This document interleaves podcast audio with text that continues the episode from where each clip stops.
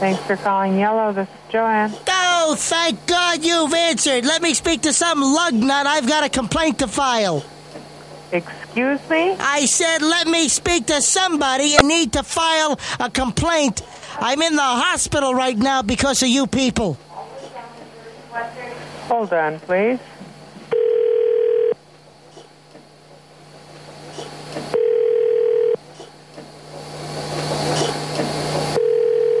Hold on, I'm going to have to transfer you to another office. Jeez, Louise! Yeah, please calm down. Hello. Who the hell is this? I don't know. Who the hell are you? My name is Milton Fludge Cow, and I have... While I was in the cab, I became very close to asphyxiation because the driver smelled so bad. I have never, ever, ever smelled a more horrid, rotten human stench in my life. I don't think this individual showered for like three or four months. As, as I was leaving the cab and paying the fare, which I shouldn't have done in the first place, I collapsed, passed out from the stench, hit my head on a fire plug on the side of the road. Where was this? Where did he pick you up at? Next to the tree. What? As he pulled away, I bashed my head on the fire plug, lights out, unconscious, woke up in the hospital. I've got twenty-nine stitches in my head. I got a fractured skull, myocardial infarctulation or something. I've got an impacted number four and number five vertebrae.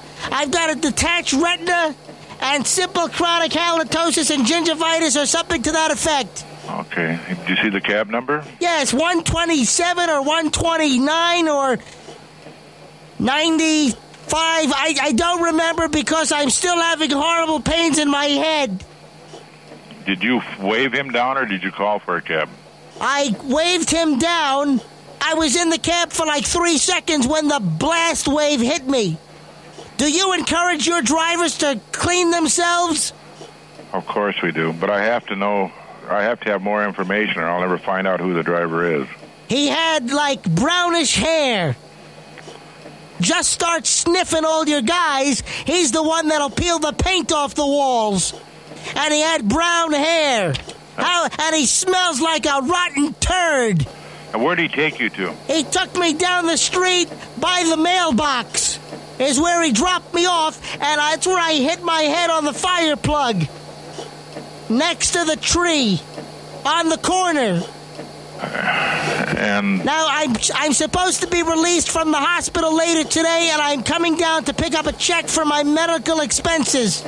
Not for me, you're not. Yes, I, what do you mean I'm not? Yes, I am. No, sir. Yes, I am. My bills are right now totaling close to thirty-seven thousand dollars. Goodbye. Hello.